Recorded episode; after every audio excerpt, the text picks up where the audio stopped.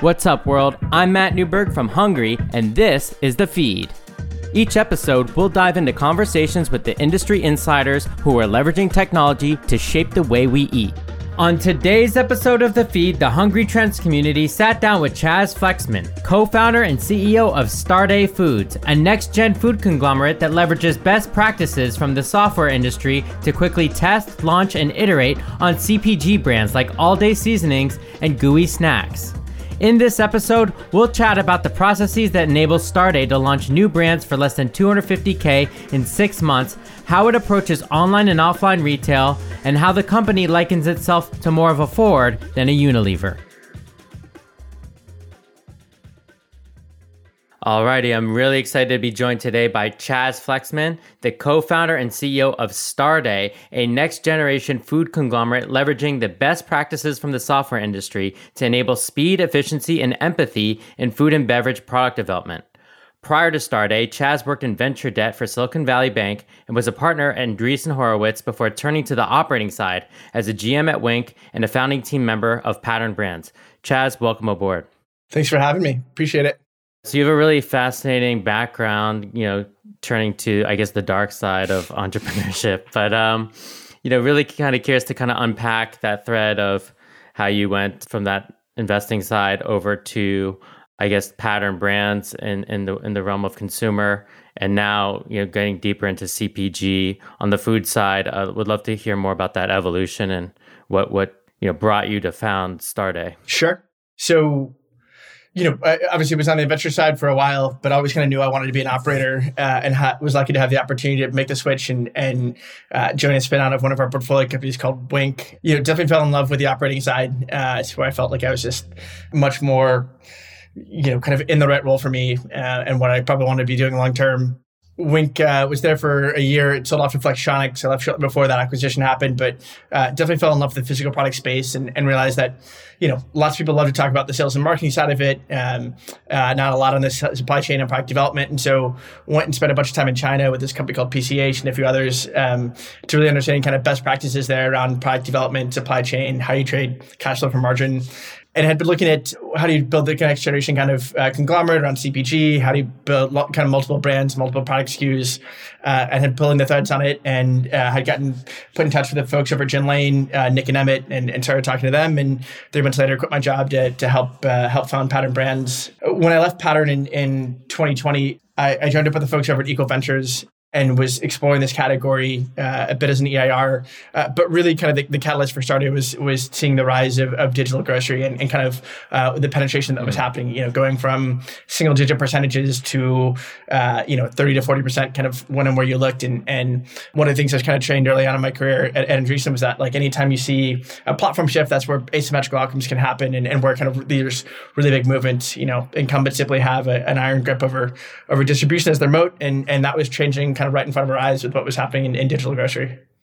Yeah, totally. I mean, I think they saw, I mean, online grocery has seen basically four years of growth in about four weeks at the beginning of the pandemic. So was was Pattern Brands the parent company behind Our Place? Um, no, the, the pan. Uh, it was uh, Equal Parts and Open Spaces were the two brands that we launched while I was there. Oh, I see. But Gin Lane was involved in the cookware as well, right? Yeah, Gin Lane spun into Pattern Brands and to kind of uh, took venture money and, and, essentially closed down the agency to, to then kind of build Pattern. And I was kind of um, the non Gin Lane member of the founding team. But, um, Got it. Uh, but yeah, we launched two brands, about 30 SKUs or 40 SKUs while I was there. And what was kind of the thesis that you know led them to kind of go after this opportunity? Uh, it was building products in and around the home and how you kind of lead with brand to uh, to build kind of you know products that consumers kind of love every day and, and kind of you know enjoyment in everyday life. And so uh, the goal is to launch kind of multiple brands. You know, I think they've now pivoted into kind of acquiring Shopify brands, but um, uh, it was really you know there was kind of different opportunities that we saw uh, kind of in and around the home that we wanted to build for consumers. Got it. So yeah, I guess I was really fascinated about the kind of software analogies to CPG that you're kind of alluding to in, in your blog post about Starday. I, w- I would love to talk about kind of the legacy vertical SaaS players in the space and kind of some of the analogies that you've mentioned around building a Ford versus a Unilever and, and, and what that kind of all means. Yeah. I mean, I guess we kind of say like the product is the process, the output is the brand. You know, what made Ford incredible was uh, the assembly line, which led to the Model T being you know cheaper, more reliable, uh, more efficient, kind of the whole nine yards. And and so a lot of what we think about is like how do we understand what consumers want, uh, and how do we uh, understand where where they have demand in kind of new categories, new products, new attributes, uh, and kind of build, um, and, and so we can kind of build accordingly. And I think you know as consumers have come online, you can tell a lot more around um, what it is that they that they want, and, and you know they're not just kind of accepting what's on grocery store shelves, right? I think for the longest time, buyers and distributors were kind of the dictators of kind of what was going into our mouths. And, and now mm. as they've come online, they're searching for, discovering, finding, buying more of the products that fit their needs at the moment and we you know kind of like want to tap into that. And so we're building food brands at the end of the day. We're trying to build the next the next great f&b conglomerate and, and the next great nestle. But you know we take a lot of practices i think from consumer um, software hypothesis test and learn. How do you let the consumer kind of inform you of, of what it is that they, that they really want uh, and kind of applying that to f&b and so it's not just me dictating what my taste is or what i think should be out in the world right? There's no kind of none of none of that n of one as a, a founder and ceo it's more like how do we run tests and kind of learn what it is consumers actually want and let that kind of drive uh, the product development that we that we have on our side and kind of the brands that we bring to market. Yeah, one of the things that I, I found interesting that you were you know writing about was this idea of like you know whether you're a, software company that sells to let's say in your case in your industry CPG brands or whether you kind of internalize that and keep that as kind of your secret sauce and double down on the value of that by actually launching your own brands. Can you talk us through the kind of the, the, reasoning behind that kind of strategy of let's not sell to other brands, let's actually keep this in house and keep that as our kind of secret sauce and then you know fully capitalize on the value of that technology through the actual creation of brands. Sure. Yeah, I mean, the goal was never to build the next spin to the next Nielsen. The goal is to build the next Nestle, right? And I think that there's sometimes anytime you build any level of software, people expect that you're just always going to be selling externally. And we wanted to kind of utilize it for ourselves and to kind of make us a more efficient, more capital efficient kind of version of, of kind of what those congl- historical conglomerates kind of look like. And so I think a lot of it was saying like, look, in the market, if you want to like capture capture TAM and capture kind of value, the value is actually in the brand that the consumers buy and be able to, you know, sell that and sell that repeatedly. And the insight just leads to like mm-hmm. where to start to build and, and kind of what sort of products to build. And so the scale that you get from a brand that's actually working is, is kind of far superior than just you know selling a piece of software to kind of a, a, a one off.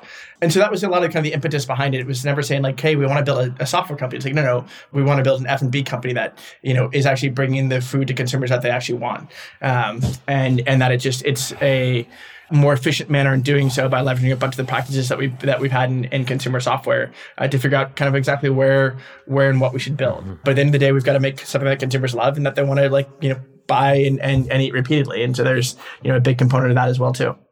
Fascinating. I mean, in, in my past life, um, I believe it or not, was a product manager, and you know, definitely studied a lot of kind of like the agile, lean movement, and some of those practices there. I'm very kind of curious to dive into what you've kind of borrowed from the world of software development and what those modules kind of look like. I'm I'm totally unfamiliar with kind of the operating stack of some of these uh, modern and legacy kind of CPG brands. But curious to kind of dive in and, and hear more about what you've kind of borrowed from from software and, and then how that kind of ultimately makes the actual food product. Yeah, you know, I think I'll kind of touch on two things. Like one is moving from waterfall to agile, right? Uh, which is in the software world something that that everyone's kind of well familiar with. It's saying like, great, this doesn't have to be a waterfall development cadence. Like you can do, you know, run multiple tests for multiple different aspects of it and have you know development happening at, at, at stages at the same time, um, which leads to you know I think uh, better outcomes and quicker outcomes certainly.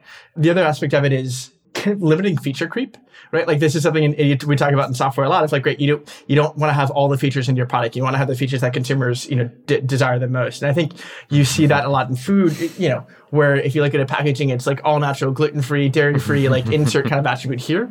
It's like, all right, what are the three or four things that consumers actually want with this product? Like, what's really going to kind of unlock consumer demand and their willingness to pay? Is it things mm like low sugar? Is it uh, dairy free? Is it palm oil free in the case of our first brand?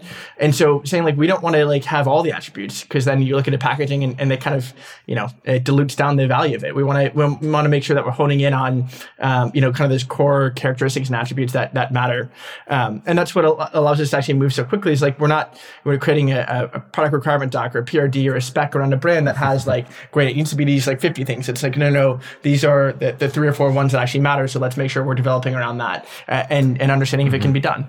Fascinating, yeah. The the waterfall approach is is definitely something that can get you into big big trouble, yes. and um, so many interesting kind of um, tropes in the product world of yes. product development that um, I, I, kind of cringe at now when I think back to my my past life. But um, but they are valuable lessons. um, I mean, so can you share with us like I guess like the standard way of doing things in this industry versus the way you're doing it. How much cheaper, how much faster? What are the cycles looking like that you've been able to kind of get down for these two brands that you've launched?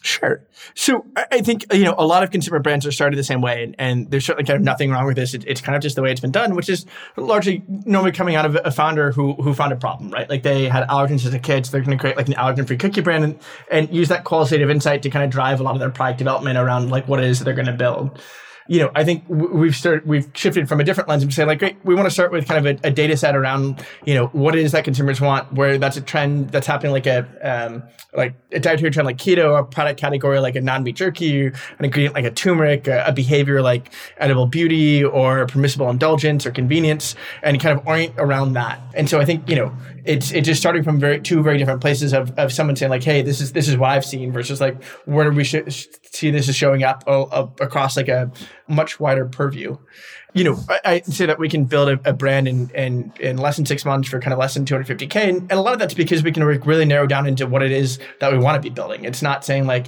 you know, it's not the whole host of possibilities and feature creep. It's saying like these are the three or four things that we know it is uh, that we know that we you know need to kind of develop around, and then similarly, like it's not about that my personal taste and texture profile that I care about. It's saying like, how do we, mm-hmm. how do we let consumers tell us that, and how do we do a bunch of testing, you know, uh, with kind of blinded consumer surveys and and and where we're putting products in their hands and having them try it, you know, across you know hundreds of, of consumers to say like, great, does this actually match the taste and texture profile that we that we um, are going for or that you'd expect? Uh, how does that kind of compare to similar kind of comp products in the market? You know, are the attributes that we you know like are developing around do they actually matter to you? And making sure that you're kind of closing that loop because just because we figured out you know what needs to go on on the packaging doesn't mean that um, we've created a, a, product that consumers love. We need to make sure that the taste and texture lines up with that and before we kind of kick off any brand build or, or really kind of go forward. And so mm-hmm. uh, it's really trying to like narrow down and almost say it's uh, like kind of carving wood into into kind of that final product and making sure that you're you're being very specific with uh, and intentional about what you're uh, what you're bringing to market and, and building a brand that consumers actually love and and that um, matters most with, like I said, the taste and texture and, and the flavor profiles, along with the attributes of, of, of what kind of goes into it. So, so you have two uh, brands out on the market right now. You have Gooey, which is a, a delicious cocoa hazelnut spread, um, which is a category that I recently learned about thanks to you guys. And then All Day, which is kind of modern spices for you know the at-home chef. Um, so a lot of interesting trends, I'm sure, behind both of those things. But kind of would love for you to dive into pick one of them.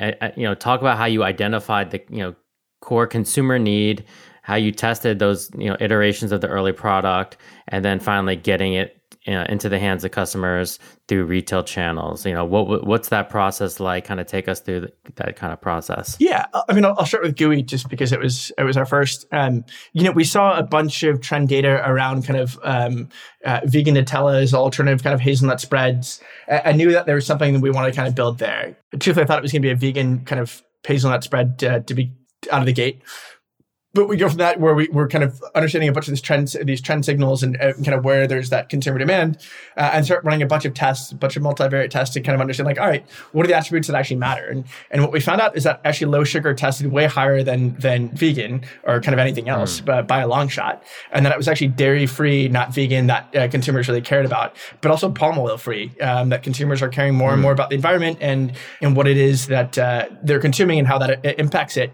And so those were kind of the attributes that, like, oh these are the three things that we have to kind of develop around. So it's, it's not a vegan Nutella competitor, but it's actually a low sugar, dairy free, palm oil free hazel chocolate hazelnut spread.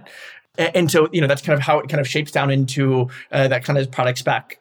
Uh, from there, we do a bunch of kind of taste and texture um, profiling. We create kind of benchtop samples and, and kind of small runs uh, and kind of put that in the hands of consumers through a couple different programs that we use to make sure that we're matching up to, you know, what they'd expect from, from a competitor in the space and how it compares uh, and what the NPS scores are and, the, and those attributes. Uh, and then we kind of step into, into kind of building those brands and, and then kicking them off once we kind of know that, the, all right, like the, the consumer data shows us that this is something that they want and we're we kind of know the, the flavor and, and texture profile uh, and then we start you know developing the brand because we still have to create that emotional kind of human connection.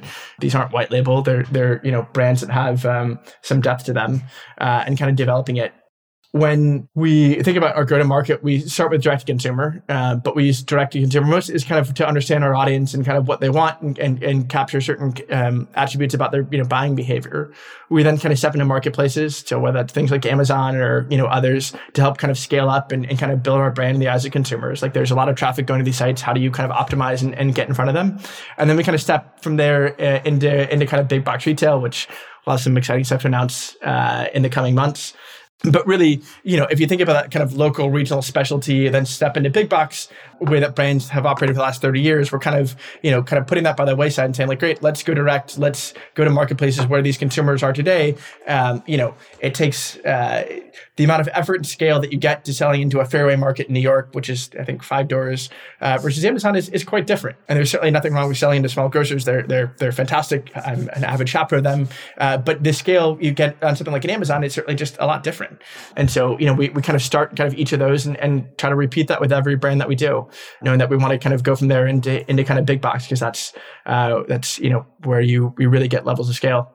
Yeah, I'm, I, I want to zoom in uh, more on like kind of the multivariate testing and understand, you know, where that's happening. I'm assuming is that on paid search keywords or, or those kind of paid search ads that you're kind of t- testing the different uh, taglines or where's that occurring? And then also going looking at the physical product where are you actually iterating on the formulation of these products, the branding of these products? Yep. Um, so the answer to multivariate is yes. It's it's a bit of everywhere. Um, uh, wherever we can kind of show consumers different kind of variables and of, of what a product would be and, and capture their uh, their intent and their interest, like we, we definitely kind of use that, uh, which is um, shown in a number of different places, uh, and even down to like how you change things like pricing to make sure you understand like what their willingness to pay is. That's you know we can spin up hundreds of different creatives to test ads. We can do it kind of anywhere that, that they're kind of searching for, discovering and buying uh, to make sure that we're that we're really kind of honing in on it in terms of actual the, the product creation, uh, one of my co-founders, uh, Lena, uh, she um, was a former uh, head of R&D at French Laundry. She launched the first uh, gluten-free flour brand called Cup for Cup. Has been doing product development um, as a multiple star Michelin chef. And so she kind of takes that PRD and kind of turns it into like, great, how do we kind of make this in the kitchen? And then how do we make this in a commercial kitchen of kind of a uh, larger scale? And how do we think about the formulation that it can actually scale up into, you know, to kind of larger production? So, you know, she really kind of leads those R&D efforts in making sure that like, just because you, you know, see this in kind of CPG, just because you put something down on paper doesn't mean it can actually be made and, and making sure that like, this is, you know, you can actually meet those uh, specs that we, we know are important while also kind of adding some creativity and, and kind of uh, human oversight to, to um, making sure we're developing what it is that the consumers actually want. So will, will the product ultimately taste the same if I buy it on you know D2C mm-hmm. or or Amazon versus the big box retailers? Or some iteration that happens there? No, all the iteration happens before we ever go live. Uh, this happens it. in uh, before we even kind of kick off the building of a brand. It's it's uh, through surveying where we put that into hands of consumers similar to like you know if a brand's selling at a, a, farmer's market they get feedback from consumers around like what the product they you know they like or they don't.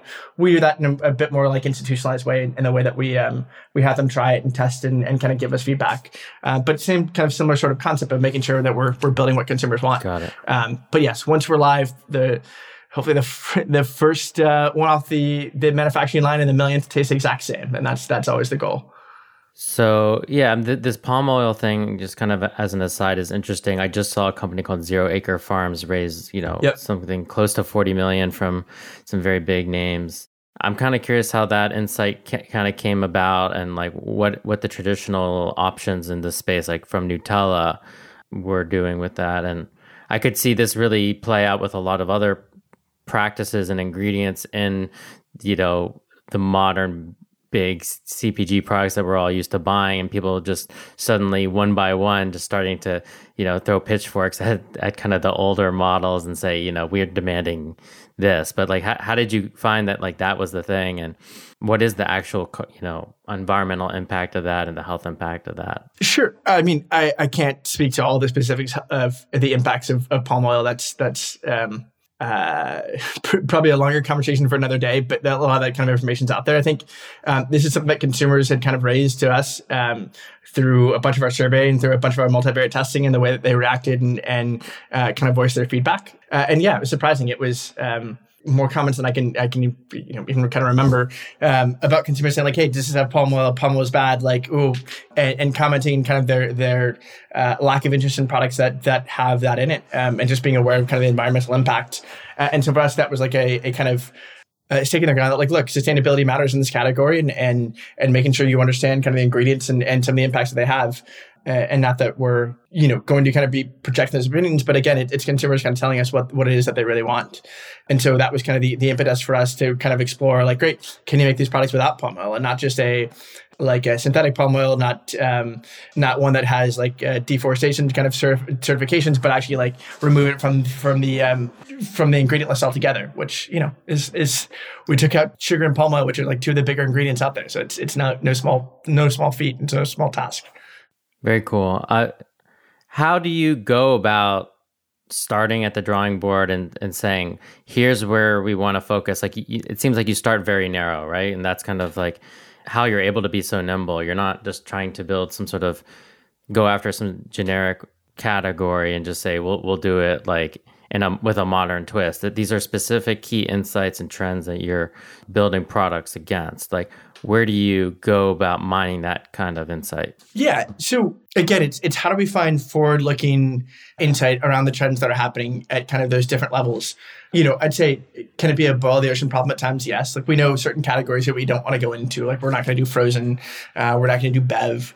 And then um, both for different reasons. One on the supply chain side, one on the uh, distribution side are just quite different.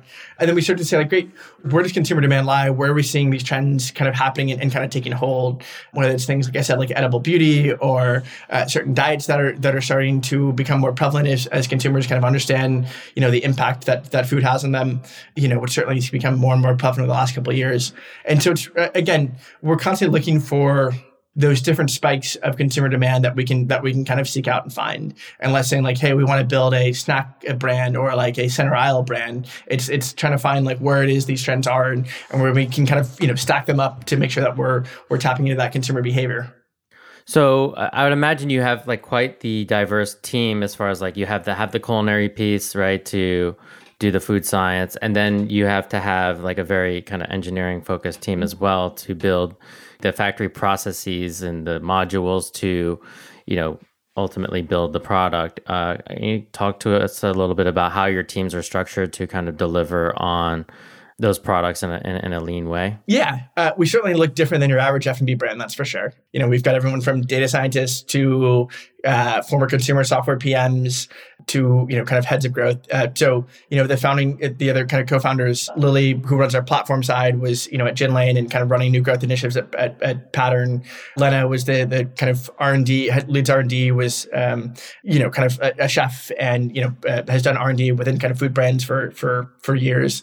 Uh, and then Caroline, who is our head of growth, you know was at one the consumer neobank, she was at Slack, she was at uh, Google, and a few other places. And so yeah, we we kind of came from a, a couple of different kind of adjacent categories.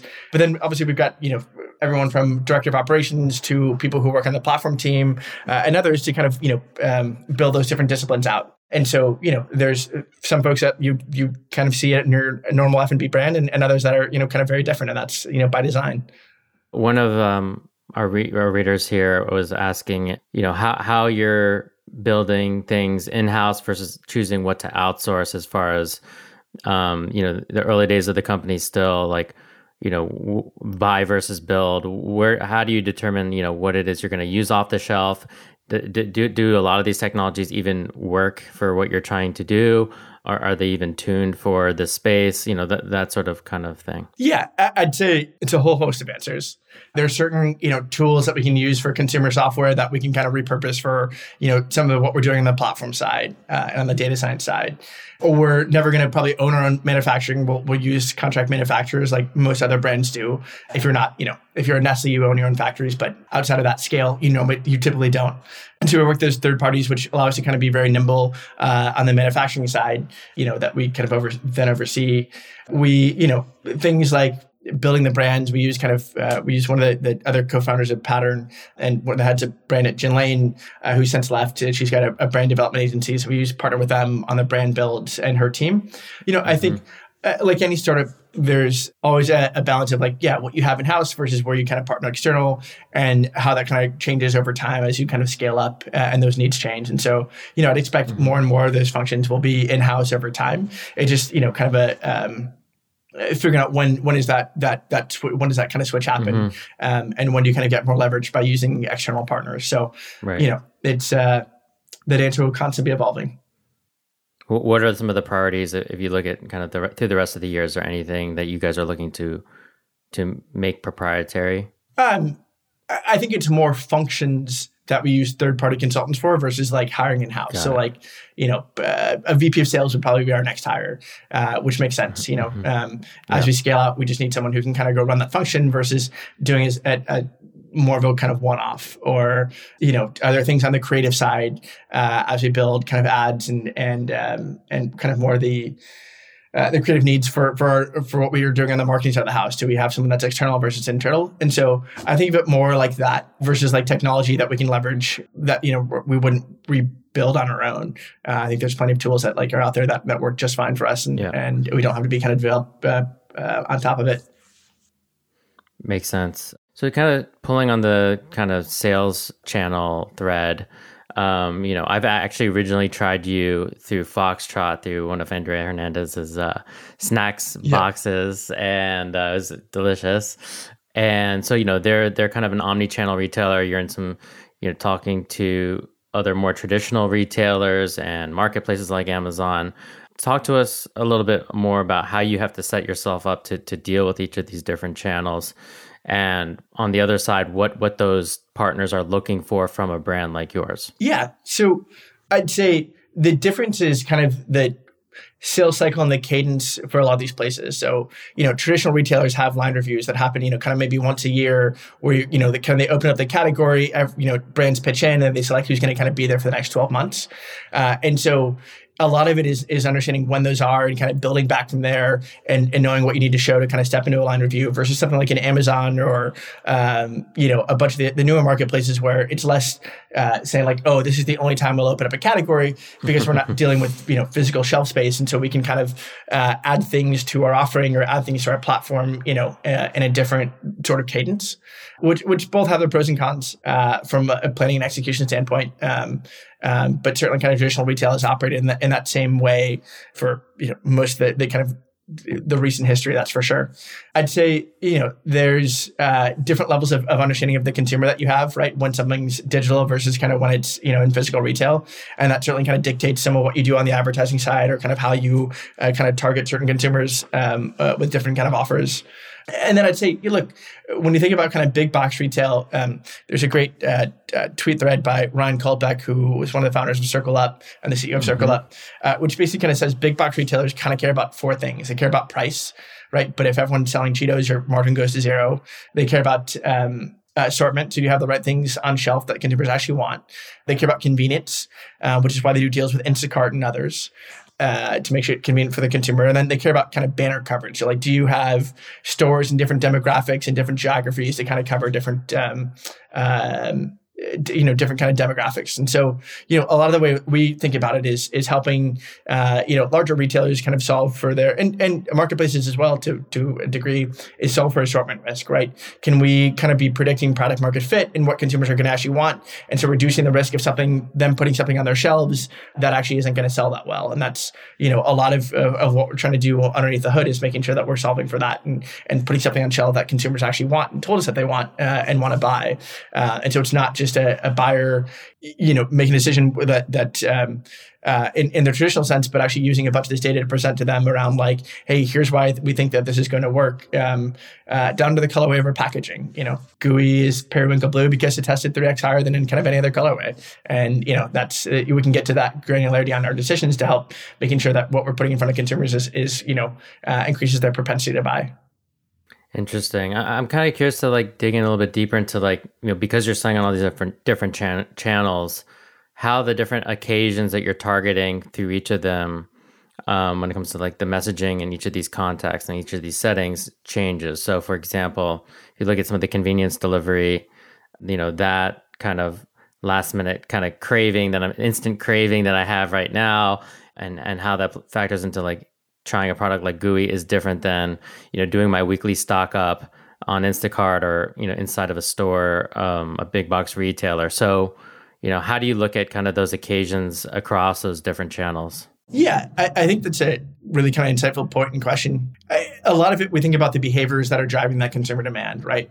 Uh, and where in the day or kind of the sort of meal that that a consumer is, is um, encountering and purchasing and, and, and requiring uh, or wanting these products for. And so that sort of dictates like the messaging of these products, the the sort of kind of marketing that we do uh, to really kind of target those behaviors that like you know we've kind of discovered along the way as we kind of bring these things to market, knowing that um, you know there's also a sort of set of products uh, that this interacts with. You know, like with Gooey, there's there's certainly kind of ways in which you eat it. Uh, you know, products that you pair it with uh, at certain times mm-hmm. of the day that kind of kind of help inform a lot of our messaging and, and how we think kind of getting in front of consumers in the right way.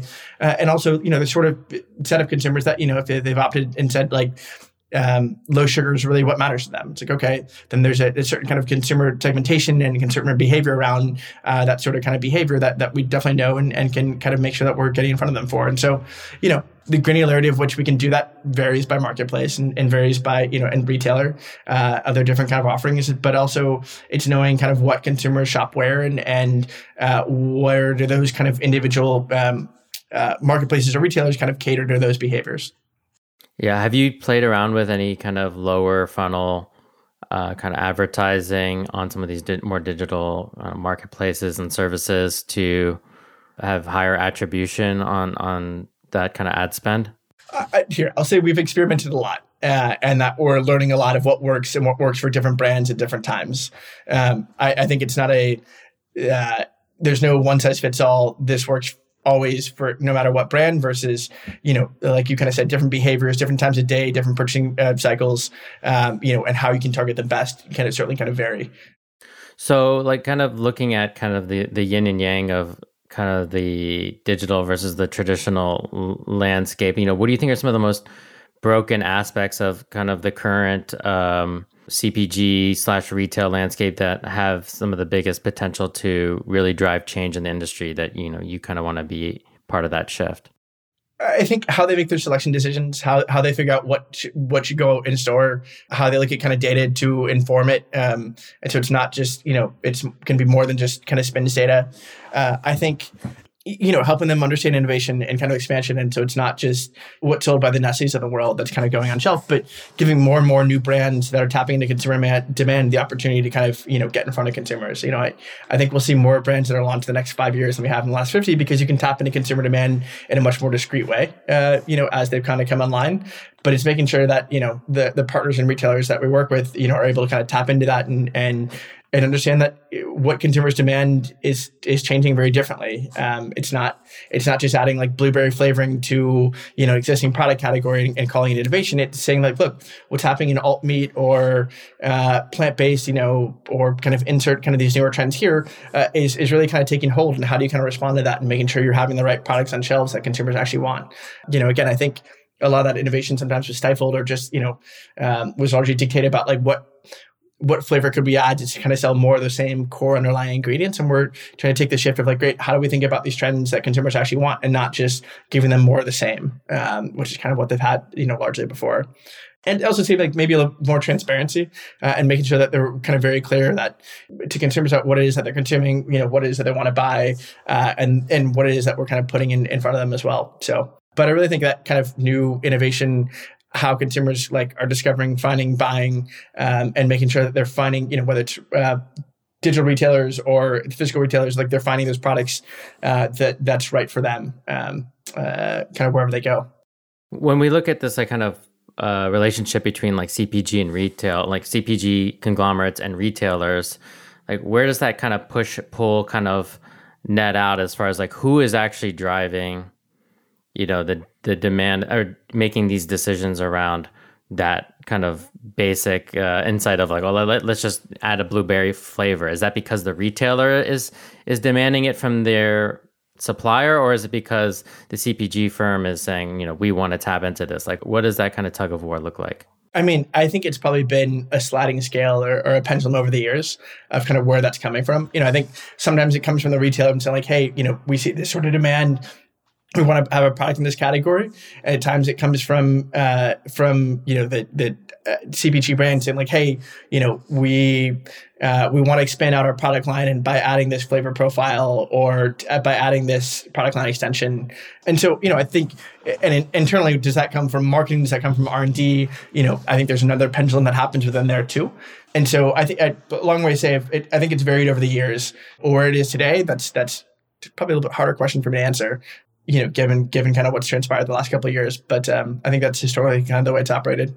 So we look at like towards the future, like other categories that you can expand to. Um, you know, right now it seems like very much driven as like pantry staples, like spices or um, and spreads. What are some of the things that you're most excited about that are kind of coming down the pipeline? If you can share. Yeah, so I can certainly say what we're not. And we're not just going to be a snack company. We're not just going to be a center aisle or a pantry company. I mean, we really want to focus on on different avenues and aspects of, of where consumer demand is and where there's like, you know, a willingness to pay for something uh, either new and different or certain kind of attributes that they that they really kind of um, uh, matter. You know, I think there's there's lots of interesting trends that are out there. You know, which ones we actually kind of tap into and and and uh, bring to market is you know a little bit harder for me to say. Uh, you know, we've got a couple more brands we're going to launch later on this year. I, I think you know there's uh, a lot of new and interesting things on the diet side. I think you know if you look at kind of um, Olipops around and some other things, there's some great stuff that's happening around like gut health and probiotics. Um, mm-hmm. You know, you've seen the rise certainly of you know kind of everything from alt meat to um, kind of you know plant based proteins that are that continue to kind of go out wider and wider. I just saw like a, a, a a plant-based lamb company that came out, which is pretty cool. Yeah. Uh, there's certainly a lot that's happening in um, in kind of edible beauty. You know, th- that's you know around whether it's collagen or kind of turmeric or kind of other things um, that have certainly kind of taken hold. You know, vital proteins is a great example of that. Uh, and so, look, there, I think there's there's a lot of these trends that are taking hold. Certainly more to come from us around where we're gonna we're going to tap into uh, various ones and, and kind of where we kind of build our brands. But like I said, we're certainly not going to be just a center aisle company or a, uh, a snacking and pantry company. It's, it's going to go pretty broad. Yeah, I mean, there's there's been so many functional brands that have popped up that you know are trying to you know make these claims around you know this will literally change your life. You'll sleep, you'll look like ten years younger. You'll sleep like a baby but you know a lot of it as as we know is is all marketing driven. Like how, how do you look at kind of tapping into some of these trends and also like kind of balancing it with kind of more uh, you know research and and development around like what these products actually do? Yeah. I mean if there's one that's going to make me 10 years younger sign me up. So like show me where that is certainly Look, I think we're not going to be at the cutting edge of like some new alt protein that's like supposed to do, you know, X, Y, and Z. I, I think we want to find more generally established ways that there's, you know, research and science behind uh, that we kind of tap into and, and be very cognizant of the claims that we're making. Like that we're not going to be the arbiters of health and be like, this is, this is the only way to do health. It's, um, or to be healthy. I think it's more, uh, can you be transparent around the ingredients, uh, and, you know, uh, the nutrition and, and the things of that nature so that like consumers can decide, decide what's healthy for them right? Like they can say like great there's a diet that works for me that's you know what's what makes me feel good and what makes you feel good you know is is radically different right? Like one of us might have celiacs one of us might be um, you know dairy free um, you know kind of teach their own. And so i think just providing a level of transparency around the ingredients and and uh, the efficacy of, of, kind of any claims is goes a long way uh, so that you can make that decision of, of what's right for you yeah, I think that's really fair. Um, I I love to hear kind of about like what your take is on like the a lot of the copycat like nature of this industry, like a lot of fast followers and people who probably see what you're doing with Gooey and have you know either gone private label from the retail side or you know newer brands are br- branching into that. When I did a search into hazelnut cocoa spread, which I you know until I actually found Gooey, I didn't even know that this was actually a thing. I'm kind of curious, like to track to hear like the evolution of that, like how many brands were in the space, kind of when you started the the concept, and like how many brands there are now, because I'm seeing countless brands, some established brands and some not established brands getting into that space. Yeah, look, if we're doing it right, any space that we go, to go into is going to have competition because like uh, you know, other people will realize that there's a there's an opportunity there, whether that's before us, at the same time as us, or, or after us, uh, and to kind of each their own for kind of how they get there. You know, I think if we're doing it right, we're unlocking consumer demand because we're putting the right attributes, the right messaging in front of them, and and like uh, kind of unlocking that willingness to pay so I think it's it's a huge category. Like I mean, N- Nutella is a, a, massive, massive company, um, and so I think there's plenty of room for for for a bunch of us to kind of you know um, take some of that market share. Um, uh, and so I think you know every up and comer kind of has their own spin on what they think is going to resonate with consumers, and and totally respect that. In terms of like the number that were there when we started versus today, harder for me to say. Like, were there others out there, but maybe doing it with stevia or doing it uh, in kind of a more of a, a, pure vegan kind of offering? Sure, like those t- definitely existed. Are there going to be more that launch, you know, after word out? Also true. Uh, so long as we're kind of focused on on our kind of first principles around like providing to consumers what it is that they actually want to buy, then you know hopefully that's resonating and and you know we're we're creating uh, a brand and a product that that they want to consume lots of.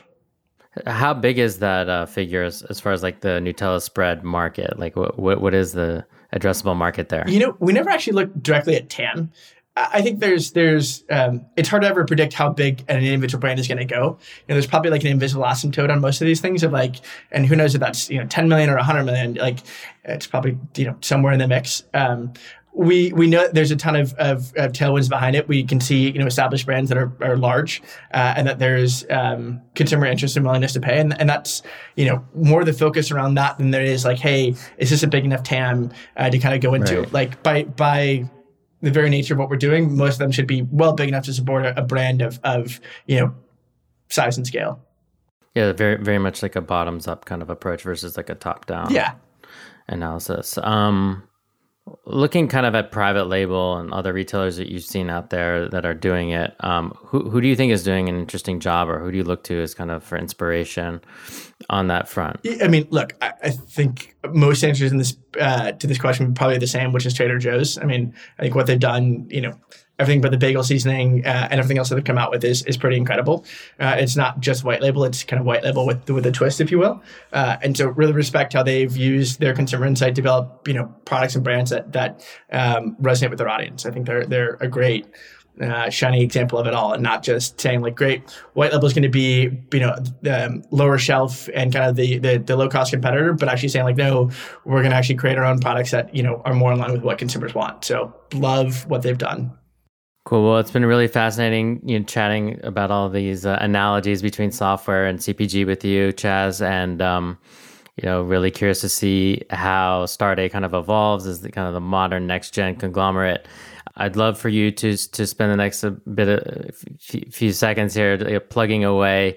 You know, tell us uh, if people want to work for Starday, how they can get in touch, and then on the consumer front, you know, if people are looking to try Gooey Indulgence, how they can go, uh, find you guys. Of course, uh, you know, there's a contact page on our website, you know, to reach out to us. Uh, you know, if you're interested in, in, kind of working for us or look me up on LinkedIn, always uh, happy to take a phone call or respond. Uh, even if we're not hiring for a role right now, you know, never know how that's going to change in the future. And and so always open to those conversations. The, you can find, uh, you know, Gooey um, and All Day uh, on their respective websites and Gooey on Amazon as well. Purchase it, try it, using anything from graham crackers to uh, to bananas, like you name it. It's it's uh, great on a whole different host of things. Uh, same with all day. Um, one of my personal favorites is using fuego on popcorn. It's a great combo. Uh, uh, one of those little bit unexpected ones, but it literally kind of works in everything. So it's kind of your recipe in a jar. So um, both of those sites, uh, and from you can find them from our website of, of um, stardayfoods.com as well. Okay, very cool. And before we finally close out, I'm kind of curious if you could kind of close out on some of your um, predictions on cooking at home versus dining out. Like where where does does that shake out kind of longer term as far as consumer behavior? Cool, that's a good one. You know, we've certainly seen the rise of dining at home. I think that's that that uh, continues to stick, uh, where consumers are just more conscious of what they're putting in their bodies and and kind of um, where that is. I'd say the reduced amount of travel in the last couple of years has definitely meant people are looking for more, you know, exotic cuisines in a lot of kind of what they order, or kind of some of the reasons that they order out because they're, they're not experiencing that firsthand uh, elsewhere. Uh, and so you're certainly having quite a bit of it uh, dining out as well. So um, where that nets out, smarter man than myself could probably predict that, but uh, it's going to be interesting to watch watch how it all shakes out. Very fascinating, very fuego. Thank you so much, Chaz. Appreciate you coming on the show. Thanks so much. Appreciate it.